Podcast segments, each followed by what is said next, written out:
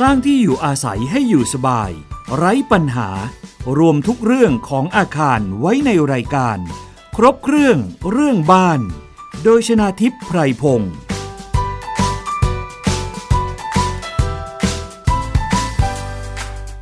สวัสดีค่ะ คุณผู้ฟังคะขอต้อนรับเข้าสู่รายการครบเครื่องเรื่องบ้านนะคะ กับดิฉันชนาทิพไพรพงศ์ค่ะ รับฟังได้ผ่านไทย PBS Podcast นะคะ เว็บไซต์ก็คือ www.thaipbspodcast.com แอปพลิเคชันนะคะที่สามารถดาวน์โหลด ลงไว้ในมือถือของคุณได้ฟรีเลย ก็คือแอปพลิเคชันไทย PBS Podcast หรือถ้าใครใช้ระบบโทรศัพท์ iOS ก็จะมีแอปพลิเคชัน Podcast ซึ่งสามารถไปพิมพ์ชื่อรายการ ครบเครื่องเรื่องบ้านและก็รับฟังได้เลยนะคะ รวมถึงแอปพลิเคชัน Podcast หรือสื่อเสียง Spotify Podbean นะคะ Google Podcast ที่สามารถรับฟังได้ด้วย แล้วก็ฟังจากสถานีวิทยุที่เชื่อมโยงสัญญาณอยู่ในขณะนี้ค่ะ เอาละค่ะคุณผู้ฟังคะรายการครบเครื่องเรื่องบ้านของเราไม่รอช้าค่ะ เพราะว่าวันนี้เราจะนำเสนอประเด็นที่อาจจะไม่ใช่การออกแบบบ้าน แต่ว่าเป็นอาคารลักษณะหนึ่งที่มีความสำคัญเช่นกัน ก็คือศาลาที่พักผู้โดยสารในระหว่างที่รอรถประจำทาง หรือป้ายรถเมล์หรือจะเรียกอะไรก็ตามนะคะ แต่ว่าคุณผู้ฟังมันมีกระแสข่าวข่าวหนึ่งที่ทำให้ แม้แต่ประชาชนอย่างดิฉันก็งงเหมือนกันว่า การออกแบบศาลาที่พักผู้โดยสารในต่างจังหวัด ที่มีการแชร์กันในสื่อสังคมออนไลน์นะคะ อย่างเช่นที่จังหวัดศรีสะเกดซึ่งเราก็รู้ว่าถนนหนทางในต่างจังหวัด โดยเฉพาะในพื้นที่หมู่บ้านตำบลต่างๆ เนี่ยรถก็จะไม่ค่อยมาก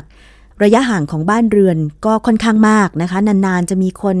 เดินผ่านหรือมีรถเมย์ผ่านสักคันหนึ่งนะคะ แล้วแดดก็แรง ฝนก็ตกชุกอะไรอย่างเงี้ย คือ ใครเป็นคนต่างจังหวัดเหมือนดิฉันก็คงพอนึกภาพออกนะคะ อย่างดิฉันเนี่ยเมื่อก่อน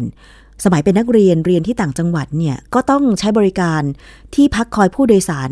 ในระหว่างที่รอรถกลับบ้านเหมือนกัน แต่ลักษณะตรงนั้นเนี่ยจะเป็นคล้าย ๆ ที่เขาเรียกว่าศาลาไทยนะคะ เป็นหลังคาจั่วทรงสูง แล้วก็เป็นไม้ สามารถที่จะคลุมแดดคลุมฝนเวลาฝนตกก็ไม่เปียก แต่ว่าพอเห็นการออกแบบศาลาที่พักผู้โดยสารริมถนนของกรมทางหลวงที่เป็นข่าว แล้วก็บอกว่าออกแบบมาได้ยังไงเนี่ยนะคะเป็นคำถามของคนไทยเลยทีเดียวก็ว่าได้ วันนี้เราจะชวนการพูดคุยแสดงความคิดเห็น แล้วก็ได้เชิญค่ะ อาจารย์วินยูวานิชสิริโรธซึ่งท่านเป็นสถาปนิก และผู้แต่งหนังสือเกี่ยวกับบ้านหลาย ๆ เล่มมาพูดคุยกันว่าในมุมมองของสถาปนิกเนี่ยมองเรื่องนี้ว่าอย่างไรนะคะ สวัสดีค่ะ อาจารย์วินยูค่ะ ครับ สวัสดีท่านผู้ฟังครับ สวัสดีคุณน้ำครับค่ะ อาจารย์เป็นอิชชูที่อยากพูดมากเลยครับ ขอบพระคุณมากเลยค่ะ ถึงแม้ว่าวันนี้เราจะไม่ใช่พูดในประเด็นเกี่ยวกับการออกแบบบ้าน หรืออาคารที่พักอาศัย แต่ถือว่าอาคารที่พักคอยผู้โดยสารระหว่างรอรถประจำทางเป็นอาคารประเภทหนึ่งใช่ไหมคะอาจารย์วินยู ใช่ครับค่ะเป็นอาคารสาธารณะที่มีความสำคัญกับประชาชนอยู่แล้ว เพราะว่า มันเป็นเรื่องของระบบขนส่งสาธารณะแล้วก็เป็นการให้บริการของรัฐที่จะต้องจัดให้ให้กับประชาชนทั่วไป ค่ะ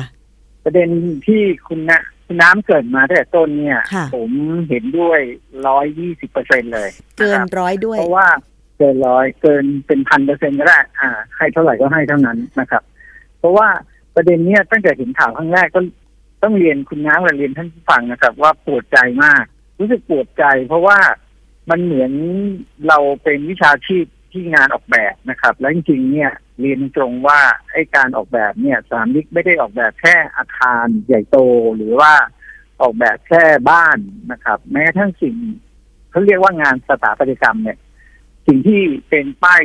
รอรถประจำทาง หรือศาลาที่รอรถประจำทางเนี่ย เราถือว่าเป็นงานสถาปัตยกรรมชิ้นหนึ่งเหมือนกันค่ะ นะครับ ดังนั้นมันก็ต้องถูกออกแบบโดยสถานีแน่นอนนะครับ มันไม่ใช่โยนว่าจะเป็นหน้าที่ของคนอื่นแน่นอนนะครับ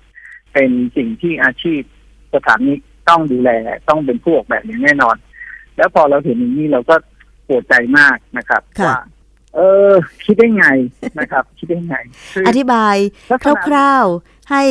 คุณผู้ฟังได้เห็นภาพกันสักนิดนึงเผื่อใคร อาจจะยังหารูปศาลาที่พักผู้โดยสารที่ทางกรมทางหลวงได้สร้างนะคะ ตามถนนทางหลวงในต่างจังหวัด ซึ่งตอนนี้ไม่แน่ใจว่ากระจายไปทุกจังหวัดแล้วหรือยัง แต่ที่เป็นข่าวเป็นคราวนะคะ ก็อย่างภาคอีสานภาคใต้บางจังหวัดเช่นชุมพรค่ะอาจารย์วินยูคะคือลักษณะเนี่ยก็จะเป็นคล้ายๆศาลาที่พักผู้โดยสารในกรุงเทพ ป้ายรถเมล์ในใช่กรุงเทพที่เขาเรียกลักษณะยังไงคะอาจารย์เป็นเพิงหมาแหงนหรือยังไงคะก็เป็นเขาเรียกว่าเสาเดี่ยวนะครับ เป็นลักษณะที่เสาจะมีระนาบเดียวนะครับ แล้วก็เป็นจะใช้คำว่าอะไรดีอะเหมือนแผงขึ้นมา แล้วก็มีเสาแค่สองต้นหรือสามต้น แต่ว่าเสานั้นจะอยู่ในแนวเดียวกันค่ะอไม่ได้ออกแบบมาเหมือนเหมือนบ้านหรือศาลานะครับ แล้วก็ลักษณะก็จะเป็นเหมือนตัวแอลกับหัวนะครับ แล้วค่ะด้านบนก็จะเป็นหลังคาเล็กๆ ซึ่งก็ไม่ได้ใหญ่มากคะเนด้วยตาน่าจะประมาณไม่เกินสองเมตรอะค่ะ นะครับความกว้าง แต่ความยาวก็แล้วแต่มันอาจจะประมาณสักถ้าที่ดูก็อาจจะประมาณสี่เมตรถึงสี่เมตรครึ่งนะครับ แล้วก็ที่นั่งก็เหมือนเอางี้ท่านนึกภาพไม่ออกก็คือป้ายรถเมล์ในกรุงเทพอะ ที่นั่งเขาเรียกว่าเป็นที่งรอเอ่อม้านั่งยาวเป็นสแตนเลสวงรีหรือเปล่าใช่คะอาจารย์ ครับจำได้ว่ามันจะเป็นที่นั่งเป็นชิ้นๆน่ะค่ะ เป็นเหมือนไฟเบอร์กลาส มาทำนะครับค่ะแล้วก็เป็นชิ้นเป็นเหมือนที่นั่งเป็นเป็นตัวตัวๆไป ถามว่าตัวนั้นมันเหมาะสมไหมเมื่อมันอยู่ในกรุงเทพเราก็ต้องเรียนว่าเนื่องจากฟุตบาทในกรุงเทพเนี่ยมันแคบมากนะครับ ดังนั้นการออกแบบเนี่ยเขาก็ออกแบบบนบริบทของสังคมเมืองนะครับค่ะแล้วเราต้องยอมรับว่าสังคมเมืองหนึ่งก็คือฟุตบาทมีขนาดเล็กนะครับ ความกว้างไม่เยอะ ซึ่งเอ่อฟุตเอ่อตัวที่รอรถจำทางเนี่ย ถ้าใหญ่มากมันก็จะไปยึดพื้นที่ฟุตบาททำให้คนสัญจรเนี่ยลำบากโดยเฉพาะคนที่นั่งรถเข็นนะครับดังนั้นมันก็เป็นเหตุและผลที่ทำให้หน้าตาของศาลาหรือว่าที่นั่งพักคอยผู้โดยสาร ในกรุงเทพมหานครมีลักษณะแบบนั้นค่ะ ซึ่งมันเข้าใจได้มีเหตุมีผลและมีที่มานะครับ แล้วก็ ลักษณะที่เขาทำในกรุงเทพก็คือเขาจะทำเรียกว่าการผลิตทางอุตสาหกรรมค่ะเพื่อให้หนึ่งมันผลิตได้เร็ว ผลิตได้เยอะ ในราคาที่ประหยัดนะครับ แล้วก็ใช้วัสดุสมัยใหม่ลงรักษาน้อยนะครับ และค่ะติดตั้งได้รวดเร็ว เกิดอะไรขึ้นก็สามารถโยกย้ายได้เกิดมีการเปลี่ยนป้ายรถเมล์อะไรก็แล้วแต่ มันก็จะสามารถโยกย้ายได้ได้ได้อย่างสะดวกนะครับและเป็นที่มาของการออกแบบที่รอรถประจำทางในกรุงเทพมหานครค่ะแต่ในต่างจังหวัด เงื่อนไขมันคนละเรื่องนะฮะ แล้วก็ผมเรียนตรงว่าทุกครั้งที่ไปต่างจังหวัด เราเห็นศาลาที่นั่งคอยรถประจำทางหรืออะไรก็แล้วแต่เนี่ย ผมมีความรู้สึกว่ามันเป็นเสน่ห์ค่ะนะครับ ถึงมันจะเก่ามันถึงมันจะดูแล้วไม่ทันสมัยเนี่ย แต่ทุกครั้งที่เราขับรถออกไป เราจะมีความรู้สึกว่าอ๋อนี่เราออกมาต่างจังหวัดละค่ะมันเป็นบริบทที่นึกถึงสภาพ ตอนนั้น แล้วก็เราก็มีความชื่นชมว่า เออ มันดีนะ มันกันแดดกันฝนได้นะครับ แล้วมันก็หลายครั้งเราก็จะเห็นคนอาจจะไม่ได้มานาวรอรถเมล์ด้วยซ้ค่ะำอ่าก็อาจจะเดินแล้วก็อาจจะกลับบ้านแล้วมันมานั่งพักอะไรอย่างเงี้ยอืมเพราะว่าการใช้งานหรือว่าวิธีการใช้งานของไอ้ตัวศาลาตัวเนี้ย ผมก็เชื่อว่ามันไม่ได้เอาไว้สำหรับล้อรถอย่างเดียวแหละค่ะนะครับ มันก็จะมี การใช้งานของประชาชนแถวนั้นอในย่างสเช่นภาพต่างๆวินมอเตอนะร์ไซค์อาจจะมาอาศัยนั่งคอย หรือว่ารอรับอะไรผู้โดยสารอย่างนั้นได้อะไรประมาณนี้ครับนะคะอาจารย์วินยูคะเท่าแล้วก็ที่ตอนนี้เป็นครับเปิดรูปดูนะคะ การออกแบบข้อมูลเป็นภาพของที่จังหวัดชุมพรนะคะปรากฏว่าข้อมูลที่เป็นข่าวเนี่ยบอกว่าทีมผู้รับเหมาของกรมทางที่จังหวัดชุมพรนะคะจริง ๆ มีแบบให้เลือก ผู้ออกแบบเนี่ยมีแบบให้เลือกมีไทป์ E ไทป์ F ไทป์ E ก็จะเป็นครับอาคารที่อาจารย์อธิบายไปก็คือ เสาเดี่ยวสองต้นอยู่ในระนาบเดียวกันครับเอ่อมีหลังคาด้านบน กว้างประมาณไม่ถึง 2 เมตร สีเหลือง แล้วก็มีที่นั่งพักผู้โดยสารเป็นสแตนเลสแล้วปรากฏว่าตามครับภาพเนี่ยคือ มันเป็นช่วงที่แดดกำลังส่อง ไปทางซ้ายมือครับเหลือร่มนิดเดียวอาจารย์ มันไม่มีทางกันแดดได้แน่นอนครับ ด้วยเอ่อลักษณะรูปแบบนั้นค่ะเรายืนยันว่า คือมันเป็นการติดยึดของคนไม่รู้เราเราบอกยุคคนยุคนี้ก็คงไม่ได้ เอาว่าทุกยุคแล้วกัน คือมีความเชื่อเรื่องความทันสมัยโดยการเอาบริบทของต่างประเทศอะมาใช้ค่ะแล้วมันก็เหมือนการสำเนาหรือก๊อปปี้โดยไม่เข้าใจเหตุและผลแท้จริง มีความคิดว่ากรุงเทพคือความเจริญ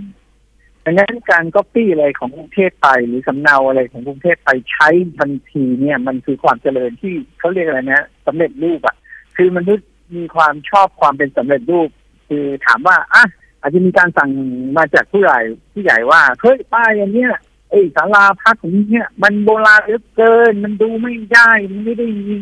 ความทันสมัยอะไรเงี้ยในค่ะยุคของฉันที่จะต้องแสดงถึงศักยภาพของความทันสมัย เอาของกรุงเทพไปใส่มันมันเป็นความคิดแบบตื้นเขินมากนะครับอืมเป็นความเชื่อแบบตื้นเขินมาก คือการที่เราจะเอาอะไรอย่างหนึ่งมาใช้กับอีกสถานที่หนึ่ง แนวคิดเอามาใช้ได้ มันไม่ใช่เป็นความผิด แต่ว่ามันต้องเอามากลันกรองนะครับ มันเอามาใช้ก่อนที่เราจะ เอาไปทำจริงอะนะครับ มันต้องผ่านกระบวนการกลันกรองหน่อยอะค่ะคิดนิดหนึ่งอะอะว่าเราคิดนิดหนึ่งมันก็เหมือนในที่เขาไปรื้อตึกอะค่ะนะครับอาจารย์แต่ว่เราไม่พูดเรื่องนั้นแล้วกันค่ะ คือเอ่อจะมองแบบนี้ว่าไงได้ไหมครับว่า นอกจากเอ่อการมองว่าความสำเร็จรูปของอะไรก็ตามที่มาจากเมืองหลวง มันจะสามารถนำไปใช้เพื่อเพิ่มความทันสมัยในที่อื่น ๆได้ ใช่ไหมคะอ่าแต่ว่าคือ copy มันอาจจะมีเงื่อนไขไม่ใช่ copy paste นะครับเกี่ยวกับระบบ ราชการของเราหรือเปล่าที่ว่าการออกแบบเนี่ยมันจะต้องล้ำมันจะต้องทันสมัย อย่างที่สีสะเกตเนี่ยที่เป็นข่าวมาบอกชาวบ้านบนป้ายรถเมย์สุดล้ำไม่สามารถคุ้มแดดคุ้มฝนได้อะไรอย่างเงี้ยอาจารย์ ผมถามว่าด้วยศาลารูปทรงเก่านะฮะผมเอารูปทรงเก่าเลยอะค่ะด้วยการออกแบบใหม่ ให้การแดดการฝนได้เหมือนเดิมเลย แต่ใช้วัสวัสดุที่ทันสมัยขึ้นนะ ที่ดูแลรักษาน้อยนะครับ ใช้ คงทน ไม่ผุไม่พังตั้งสบาย มันทำได้ด้วยวัสดุสมัยใหม่อะครับ แล้วพอเราวัสดุสมัยใหม่ไปทำมัน มันก็จะเป็นของใหม่ขึ้นมาเองค่ะนะครับ มันจะมีความทันสมัยเอง แต่ว่าประโยชน์ใช้สอยมันยังได้เหมือนเดิม คือมันต้องกลับไปวิเคราะห์ว่าประโยชน์ใช้สอยอันเนี้ยในต่างจังหวัดนะครับ นี่นี่เราพูดทางเชิงวิทยาศาสตร์นะครับ ผมค่ะไม่พูดในเชิงนามธรรมเลย เอาเรื่องรูปธรรมอย่างเดียวค่ะ เอารูปธรรมอย่างเดียวเนี่ย ถามว่าไอ้อันที่ว่าทันสมัยอะมันกันแดดกันฝนได้ไหมมันสามารถใช้งานได้เหมือนศาลาเดิมไหมการที่เราทำของใหม่แล้วบอกว่าเนี่ยของใหม่ดีกว่าของเก่าคำถามที่จะถามก็คือ แล้วมันดีกว่าของเก่ายังไง เอาเอาไม่ต้องดีกว่าของเก่า เอาใช้ได้เหมือนเดิมไหมผมว่าคำถามแค่เนี้ยตอบให้ได้ก่อนค่ะส่วนที่เหลือค่อยมาคุยกันว่า เอ้ย วัสดุที่ใช้มันไม่ควรใช้ไม้นะอ่าอันนี้ผมเห็นด้วย เพราะว่าไม้ก็หายากแล้วค่ะสองคือการดูแลรักษา มันเยอะนะครับ มันมันต้องใช้งบประมาณในการดูแลรักษามากผมเรียนตรงๆโครงสร้างเหล็กที่เขาใช้นี่ผมเรียนเรียนตรงตรงๆเลยนะครับค่ะโครงสร้างเหล็กเป็นวัสดุเลวอันดับสองรองจากไม้ในการบำรุงรักษาเหรอคะ มันมันยากหรือมันอ้าวแพงหรือมันยังไงคะที่ไม่เหมาะสมดูแลยากอ่าไม้เนี่ยดูแลยากสุดแล้วค่ะนะครับ เราต้องยอมรับ ไม้เนี่ยมันมันเป็นของที่ human touch หรือว่าเป็นธรรมชาติมากค่ะเราต้องยอมรับเป็นเป็นสิ่งที่มนุษย์ชอบ เพราะว่ามันเป็นธรรมชาติ แต่ข้อเสียของมันก็คือการดูแลรักษา มันใช้ทั้งพลังงาน ใช้ทั้งเวลา ใช้ทั้งงบประมาณ อันนี้เรายอมรับกันอยู่แล้ว แต่ว่ามันได้ความรู้สึกอ่าอันนั้นเราไม่เราคงไม่พูดถึงชัดมากที่เหล็ก เหล็กนี่นะครับ ที่เขาบอกว่าอุ้ยใช้ตัวนี้ดีมากเลยอะไรอย่างนี้ ผมถามว่าเหล็กเนี่ยสะพานลอยมากมายในกรุงเทพมหานครที่ใช้เหล็ก ทุกวันนี้นะครับ ผมเรียนเลยว่ากรมโยธาธิการหรือกทมที่ดูแลพวกสะพานที่เป็นเหล็กนี่นะฮะปวดหัวทุกทุกประมาณห้าหกปีค่ะเพราะว่าเหล็กพวกนี้มันจะหมดอายุเร็ว ถ้าไม่มีการดำเนินรักษาที่ดีนะครับทีนี้สุดแล้วถ้าถามผมแทนที่คุณจะใช้เหล็ก คุณก็กลับไปใช้คอนกรีตเสริมเหล็ก ซึ่งจริงๆแล้วเป็นวัสดุที่ดีที่สุดในการดูแลและรักษาน้อยคำถามคืออุตสาห์ บอกว่าปัญหาของมันคือไม้ดูแลรักษายาก แต่คุณกลับมาใช้ของถัดมาซึ่งเป็นเหล็กเหล็กซึ่งดูแลรักษาเยอะเหมือนกันอืมไม่ได้ด้อยกว่าไม้เท่าไหร่ใช่ไหมครับค่ะเอาแค่กระบวนการคิดตรงนี้ก็ผิดละอันต่อมาคือเรื่องความคุ้มแดดคุ้มฝน คุณก็ตอบโจทย์นี้ได้นะครับ เรื่องถัดมาก็คือการนั่งไม่สบายอ้าโอเคเขาอาจจะบอกว่าเฮ้ยเขาไม่อยากให้คนมานอนใช่ไหมครับค่ะเพราะว่าอ่าคนจำจัดมาใช้นอนอะไร มันก็มีวิธีการออกแบบเยอะแยะ ที่คุณจะป้องกันตรงนี้ได้ค่ะนะครับ แต่เขาออกแบบทางลาดครับแล้วก็มีที่พักสำหรับผู้ใช้รถเข็นด้วยนะอาจารย์ อันนั้นดีอยู่แล้ว นี่นี่คือการพัฒนาไงครับค่ะถามว่าไอ้ฟังก์ชันหรือว่าวิธีการใช้งานเหล่านี้มันผนวกเข้าไปในศาลาแบบเดิมได้ไหมอืมคำตอบคือได้ มันคือการเข้าถึงซึ่งโอเคศาลาเดิมมันจะไม่ดี เพราะว่า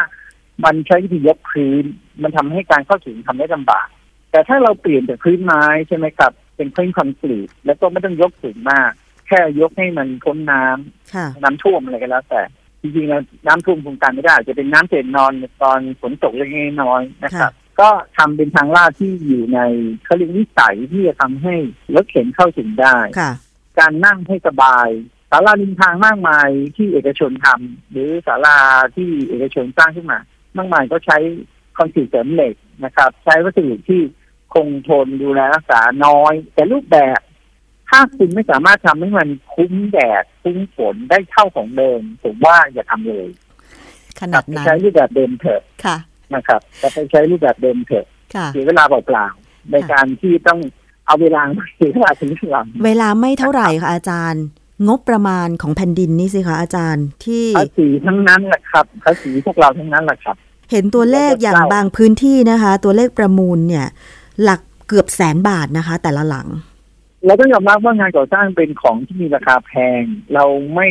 คงไม่ไปก้าวล่วงตรงนั้นนะครับค่ะเพราะว่ามันคงเป็นเรื่องละละเอียดนะครับ ใช้ทำแล้วเงินทุกบาททุกสตางค์เอาให้คุ้มค่ะแพงกว่านี้ผมก็ยอมทำแล้วให้มันใช้งานได้ ไม่ใช่ทำให้คนอื่นเขาด่า ไม่ใช่ทำให้คนเขาด่าซึ่งมันไม่ใช่ไงมีการอธิบายนะคะ มีการอธิบายจากอธิบดีกรมทางหลวง กล่าวว่าสาเหตุที่มีการก่อสร้างศาลาริมทางในลักษณะดังกล่าว มีการชี้แจงว่าถนน อย่างเช่นที่จังหวัดศรีสะเกดเนี่ยมีการแบ่งรูปแบบการก่อสร้างเป็น 2 ช่วง คือช่วงที่มีเขตทาง 30 เมตร และ 40 เมตร โดยเขตทางช่วง 30 เมตร เมื่อก่อสร้างเป็นทางหลวง 4 ช่องจราจร เกาะกลางแบบยกกว้าง 3 เมตร แล้วจะเหลือพื้นที่จากไหลทางจนถึงเขตทางหลวงเพียง 4.00 เมตร ซึ่งไม่สามารถก่อสร้างช่องสี่เมตรใช่ไหมฮะใช่ 4 เมตร ซึ่งไม่สามารถก่อสร้างช่องจอดรถและศาลาริมทางหลวงแบบเดิม ที่มีความกว้างประมาณ 6.25 เมตรได้ จึงจำเป็นต้องมีการก่อสร้างที่พักผู้โดยสารในรูปแบบตามที่ปรากฏก็คือที่เราอธิบายไปนะคะ โดยที่มีความกว้างประมาณ 2.50 เมตร เท่านั้น เพื่อให้ไม่เลยออกนอกเขตทาง อันนี้คือเป็นคำอธิบายนะคะ มี มีสี่แต่ใช้สองค่ะทำไมไม่ใช้สี่ล่ะเพราะเขาบอกแบบเดิมอ้าวแบบก็อกเดิมมันสี่6.25เมตรศาลาริมทางแบบก็เดิมอะย่อลงสิครับ ก็ย่อลงสิครับผมอืมไม่ได้ว่าอะไรดีสี่เมตรก็ใช้หมดสิครับสี่เมตร มันไม่ใช่ฟุตบาทในกรุงเทพมหานครที่เราจะต้องมีความต่อเนื่องในการเคลื่อนที่ถูกไหมฮะเราสามารถยึดฟุตบาททั้งหมดได้อืมหรือแม้กระทั่งคุณทำแค่หลังคาคลุมความกว้าง4เมตร แต่เสาคุณเนี่ยไปตั้งอยู่ในระยะ2เมตรก็ได้ คุณสามารถออกแบบ อ่าคุณอาจบอกว่ารูปแบบศาลาทำไม่ได้คุณก็ใช้รูปแบบเดิมก็ได้ แต่ว่าทำไมไม่ออกแบบให้มันคลุม4เมตรล่ะเอค่ะอถ้าได้4เมตรอย่างน้อยเออชาวบ้านไปนั่งก็ยังมีความสุขมีหลังคากว้าง4เมตรคลุมค่ะ ไม่ได้ถึง6เมตรก็ยังได้4เมตรเนี่ย อ่า มันเป็นคำตอบที่ผมว่ามันรับไม่ได้อะค่ะนะครับ มันรับไม่ได้ มันมันมีวิธีการออกแบบหรือวิธีการทำงานตรงเนี้ย มากมาย มีการกระบวนการคิดที่ไม่ใช่ copy and paste อะที่มนุษย์เราตอนเนี้ยมันมันกด control C control V กันจนชินนะครับค่ะก็แบบเฮ้ยนี่กรุงเทพเป็นอย่างนี้เรา copy ไปโยนใส่มันง่ายดีไงมันเป็นบะหมี่สำเร็จรูปอืมโดยค่ะคิดว่าการทำบะหมี่สำเร็จรูปเนี้ยมันเป็นแนวคิดยุคหนึ่งนะครับ ในสมัยประมาณสักในงานสถาปัตย์เนี่ยเขาเรียกว่างาน international design ก็คือว่า ตึกเนี่ยดีไซน์ออกมา หรืออาคารดีไซน์มา สามารถตั้งได้ทุกแห่งในโลกใบนี้ค่ะนะครับมันเป็นความคิดสมัยนั้น ซึ่งมันตกยุคไปแล้ว เดี๋ยวนี้เราเชื่อในบริบทของสภาพแวดล้อมที่มีผลกับงานออกแบบ มากกว่าการเชื่อว่าดีไซน์หรือการออกแบบชิ้นหนึ่งค่ะครั้งเดียวแล้วเอาไปใช้ได้ตลอดการเอาไปใช้ได้ทุกที่ เอาไปใช้ในทุกกาละและเทศะซึ่งมันไม่ได้ครับอืมตอนนี้ยุคนี้เราเราเปลี่ยนวิธีการคิด มนุษย์ฉลาดขึ้นตลอดเวลา อันนี้มันกลับไปสู่ยุคโบราณนะครับ เราจะถอยหลังเข้าคลองอย่างนี้ไม่ได้นะครับ มันเป็นวิธีคิดแบบถอยหลังเข้าคลองอย่างนี้ไม่ได้ครับค่ะ แต่เห็นบอกว่าพอเป็นกระแสข่าวขึ้นมานะคะ ก็ได้มีการสั่งแก้ไขปรับปรุงแล้ว เพื่อให้ชาวบ้านได้ใช้ประโยชน์ศาลาที่พักผู้โดยสารอย่างเต็มที่ โดยให้มีการทำกันศาสตร์เพิ่มเติม ทั้งด้านหน้าและด้านหลัง เพื่อกันแดดกันฝนรวมทั้งปรับปรุงพื้นที่โดยรอบให้ดูร่มรื่นขึ้น อันนี้อาจารย์ว่าพอได้ไหมคะก็เดี๋ยวขอดูแบบสุดท้ายเขาก่อน คือลมปากเราก็ใครๆก็พูดได้แหละครับ แต่ว่าแบบที่แก้ไขยังไม่ออกมาค่ะอาจารย์ ยังไม่เห็นรูใช่ปมันอาจจะเป็นลักษณะเขาเรียกว่าวิธีการกวาดขยะไว้ใต้พรมลดกระแสค่ะการต่อต้าน พูดพูดว่าเฮ้ยเราจะแก้ แต่แก้ยังไงไม่บอกค่ะนะครับผ ราะว่าคนไทยลืมง่าย เดี๋ยวสักพักเราจะลืมก็ได้ อาจารย์แต่ว่าพอเห็นแล้วมันปวดใจจริง ๆ นะคะ เหมือนที่อาจารย์บอกเลยปวดว่าใจฮะเห็นแล้วปวดใจจริงเพราะว่ามันปวดใจๆกับงบประมาณในฐนที่อยู่กรุงเทพเราเราก็เฮ้ยของกรุงเทพฉันมันต่างไม่ดีมันไม่ต้องก๊อปปี้ใครกันไปใช่อาจารย์ตอนที่กรุงเทพมีการปรับเปลี่ยนรูปแบบศาลาที่พักผู้โดยสารป้ายรถเมย์ใหม่ ๆ เนี่ยครับดิฉันเองก็ยังไม่เห็นด้วยนะ เพราะว่าครับตอนที่เข้ามาอยู่กรุงเทพใหม่ ๆจำได้ว่ามันไม่ใช่แบบนี้ แล้วมันสามารถที่จะแบบว่าหลบฝนได้ ไม่ใช่ว่าครับกรุงเทพจะฝนไม่แรงบางทีทั้งลมทั้งพายุทั้งฝนก็มานะคะ แล้วเมื่อก่อนตัวเองเป็นคนใช้รถประจำทางอยู่เป็นประจำเนี่ยครับเป็นความเดือดร้อนจริง ๆ ว่าเวลาแดดจัดแดดจัดยังไม่เท่าไหร่แต่เวลาฝนตกต้องหลบฝนนี่เป็นปัญหาจริง ๆ ซึ่งศาลาที่พักผู้โดยสารเนี่ยเป็นที่พึ่งของคนใช้รถประจำทาง หรือคนเดินผ่านไปผ่านมาบริเวณนั้นเนี่ยอย่างอนุสาวรีย์ชัยสมรภูมิอะค่ะอาจารย์ น้อยคนมากเลยที่เวลามีธุระแถวนั้นจะขับรถไปเอง เพราะว่าหาที่จอดรถยาก ก็ต้องนั่งรถไฟฟ้าหรือนั่งรถเมย์ไป เพราะฉะนั้นเนี่ยครับจึงจำเป็นจะต้องไปต่อรถโดยสารแถวนั้น การออกแบบอาคารครับสาธารณะอย่างป้ายรถประจำทาง มันมีผลกับชีวิตของผู้คนด้วยเหมือนกัน ท้ายนี้อาจารย์อยากจะฝากอะไรเพิ่มเติมไหมคะ เกี่ยวกับเรื่องของการออกแบบอาคารสาธารณะที่จะเป็นประโยชน์สูงสุดนะคะอาจารย์ ก็อย่างที่เราเล่าคุยกันไปนะครับ เพราะจริงๆแล้วเนี่ย มันควรจะคิดถึงบริบทอันแรกนะครับ ถ้าพูดเรื่องป้ายรอรถประจำทางในกรุงเทพเนี่ยเรื่องมันยาวนะครับ มันมีเรื่องเบื้องหลังพอสมควรอ๋นะครับอผมก็ติดตามเรื่องนี้แต่เด็กๆนะครับค่ะก็มันมีประเด็นจริงๆมันมีเรื่องอาชญากรรมเหนือเข้ามาด้วยค่ะมัไม่ใช่เรื่องของเฉพาะเรื่องของการแบ่งผลอืมนะครับ ยุคผมอยู่ได้ยุคที่มันเป็นกล่องสี่เหลี่ยมอะค่ะแล้วติดสามด้านอะ ติดสามด้าน คุณน้ำไม่รู้ทันเปล่าทันค่ะอาจารย์ทัน ทันช่วงปลายปลายติดติดสามด้านใช่ไหมฮะแล้วก็ตอนหลังเขาเอาเอาสองด้านออกนะครับ แล้วก็ตอนหลังก็เอาสี่ด้านออกๆค่ะแล้วก็เหลือที่นั่งม้าเดี่ยวก็กลายเป็นสองเสาค่ะอ่านะครับ มันมีการพัฒนาการขึ้นมาเรื่อยๆเราก็ต้องยอมรับว่าอย่างที่เราให้ฟังแล้ว มันมีเงื่อนไขบริบทของกรุงเทพอยู่นะครับ อาชญากรรมของเราสูงมาก เราต้องยอมรับตรงนี้นะครับ แล้วมันก็เกิดเคสจริงๆ ในสมัยก่อน ซึ่งเป็นเรื่องใหญ่โตนะครับค่ะก็เลยเกิดการ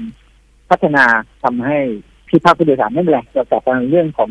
ต่างจังหวัดก่อนต่างจังหวัดมันทำได้ มันมีที่ตั้งสี่เมตรนะครับ ผมก็ไม่เข้าใจทำไมเหลือทำเหลือสองเมตรนะครับ แล้วก็กลับมาว่าการดีไซน์หรือการออกแบบจริงๆแล้วนี่นะครับเออนั่งออกแบบเราถูกสอนมาเสมอนะครับ ว่าสิ่งที่เราจะต้องเริ่มต้นก็คือเรื่องของความต้องการของผู้ใช้ อันนี้จะถือเป็นข้อแรกเลยข้างบนสุดเลย เรื่องถัดมาเราจะพูดถึงบริบทนะครับ บริบทก็หมายความว่าสภาพแวดล้อม เงื่อนไขโดยเฉพาะตำแหน่งที่ตั้งนะครับ จะเป็นเรื่องที่สองที่เราจะต้องคำนึงถึงเสมอแต่เรื่องที่สามก็เป็นเรื่องงบประมาณนะครับ ก็เป็นเรื่องที่สามไป แต่ว่างบประมาณก็เป็นคงเป็นเรื่องที่เราต้องต่อสู้กับเรื่องของการดูแลรักษานะครับ กลับมาเรื่องเดิมก็คือกลับมา เรื่องประโยชน์ให้สอย ยังไงยังไง ถ้าเราทำอาคารสาธารณะ เราต้องให้คนหมู่มากใช้งานได้สะดวก อยู่ในสิ่งที่เขายอมรับได้ ในระดับหนึ่งคือมันไม่สามารถตอบสนองความต้องการของทุกคนได้ อันนั้นเราเข้าใจค่ะนะครับ แต่อย่างน้อยเนี่ย มันต้องตอบโจทย์อะเออ เอางี้แล้วกัน ต้องตอบโจทย์คนในพื้นที่ที่ใช้อาคารแห่งนั้นจริง ๆ ใช่ไหมคะอาจารย์ ใช่ ถูกต้องครับ ก็หวังว่า ที่ท่านอธิบดีกรมทางหลวงบอกว่า สั่งให้แก้ไข จะมีการเพิ่มครับกันศาสตร์หลังคาด้านหน้าด้านหลังอะไรก็ตามเนี่ยนะคะ มันน่าจะดีขึ้น แต่ว่าเรายังไม่เห็นรูปแบบที่แก้ไขนะคะ แต่ก็ไม่แน่ใจเหมือนกันหวังว่าจะไม่ไม่ใช่แค่การแก้ตัวเพื่อให้ประเด็นร้อนให้มันเย็นลงเท่านั้นเองค่ะนะครับแต่เราก็ไม่แน่ใจว่าของพวกนี้ยังมีการดำเนินโครงการที่ออกแบบศาลาที่พักผู้โดยสารรูปแบบนี้ ในจังหวัดอื่น ๆ หรือเปล่า ซึ่งถ้ามีอาจารย์เห็นว่าเป็นครับยังไงคะควรจะปรับปรุงแบบโดยด่วนเลยหรือเปล่าในคะเมื่อมีเอ่อในเมื่อมีโจทย์แล้วนะครับ แล้วก็รู้ว่ากระแสต่อต้านมันมี ผมว่าต้องกลับไปคิดใหม่ทำใหม่แล้วล่ะครับ กลับไปลองพินิจพิเคราะห์ อันที่ยังไม่ตั้งก็อย่าทำให้เขาเรียกผิดซ้ำผิดซากอะค่ะรู้อยู่แล้วว่าทำครั้งนี้แล้วมีคนต่อต้าน ก็เริ่มคิดใหม่นะครับ ตั้งแต่อาจจะกระบวนการตั้งแต่แนวคิดเลยนะครับ จริงๆ มันอาจจะทำเรื่องประกวดแบบก็ได้นะครับค่ะเรามีสถานที่ที่เก่งๆเยอะแยะ เพื่อนำเสนอแนวทาง แล้วก็ให้ประชาชนโหวตเลยชอบมันไหนใช่ไหมครับสองพวกนี้มันมันมีกระบวนการที่ทำได้ถ้ารัฐเปิดใจ ปัญหาคือรัฐเราไม่เปิดใจนะครับ เราต้องยอมรับว่าเราอยู่ในสังคมซึ่ง รัฐบาลไม่ไม่ค่อยเปิดใจนะครับเอากลับไปเรื่องการเมืองตั้งแต่แล้วกลับมาว่าอย่างน้อยเราได้การตอบกลับจากประชาชนละ ประชาชนก็คือลูกค้าที่ใช้งานนะครับ ในเมื่อเราได้การตอบแล้วการตอบสนองว่าจกประชาชนไม่เอาแบบนี้ประชาชแล้วอ่าไม่เอาแล้ว คุณก็ไม่ควรจะกลับไปทำผิดซ้ำในสิ่งที่คุณกำลังทำผิดอยู่ นะครับ ส่วนที่คุณทำผิดไปแล้วนะครับ ถ้ารื้อทิ้งมันก็งบประมาณเงินผมเสียไปนะครับภาษีก็ไปแก้ไขให้ดีขึ้น แต่อันที่ยังไม่สร้างกรุณาอย่าผิดซ้ำเริ่มใหม่ให้ดี ตั้งต้นใหม่ให้ดี ในเมื่อเรารู้โจทย์แล้ว เรารู้ว่าเงื่อนไขไหนที่ไม่ควรทำสิ่งที่ไม่ควรทำคืออะไร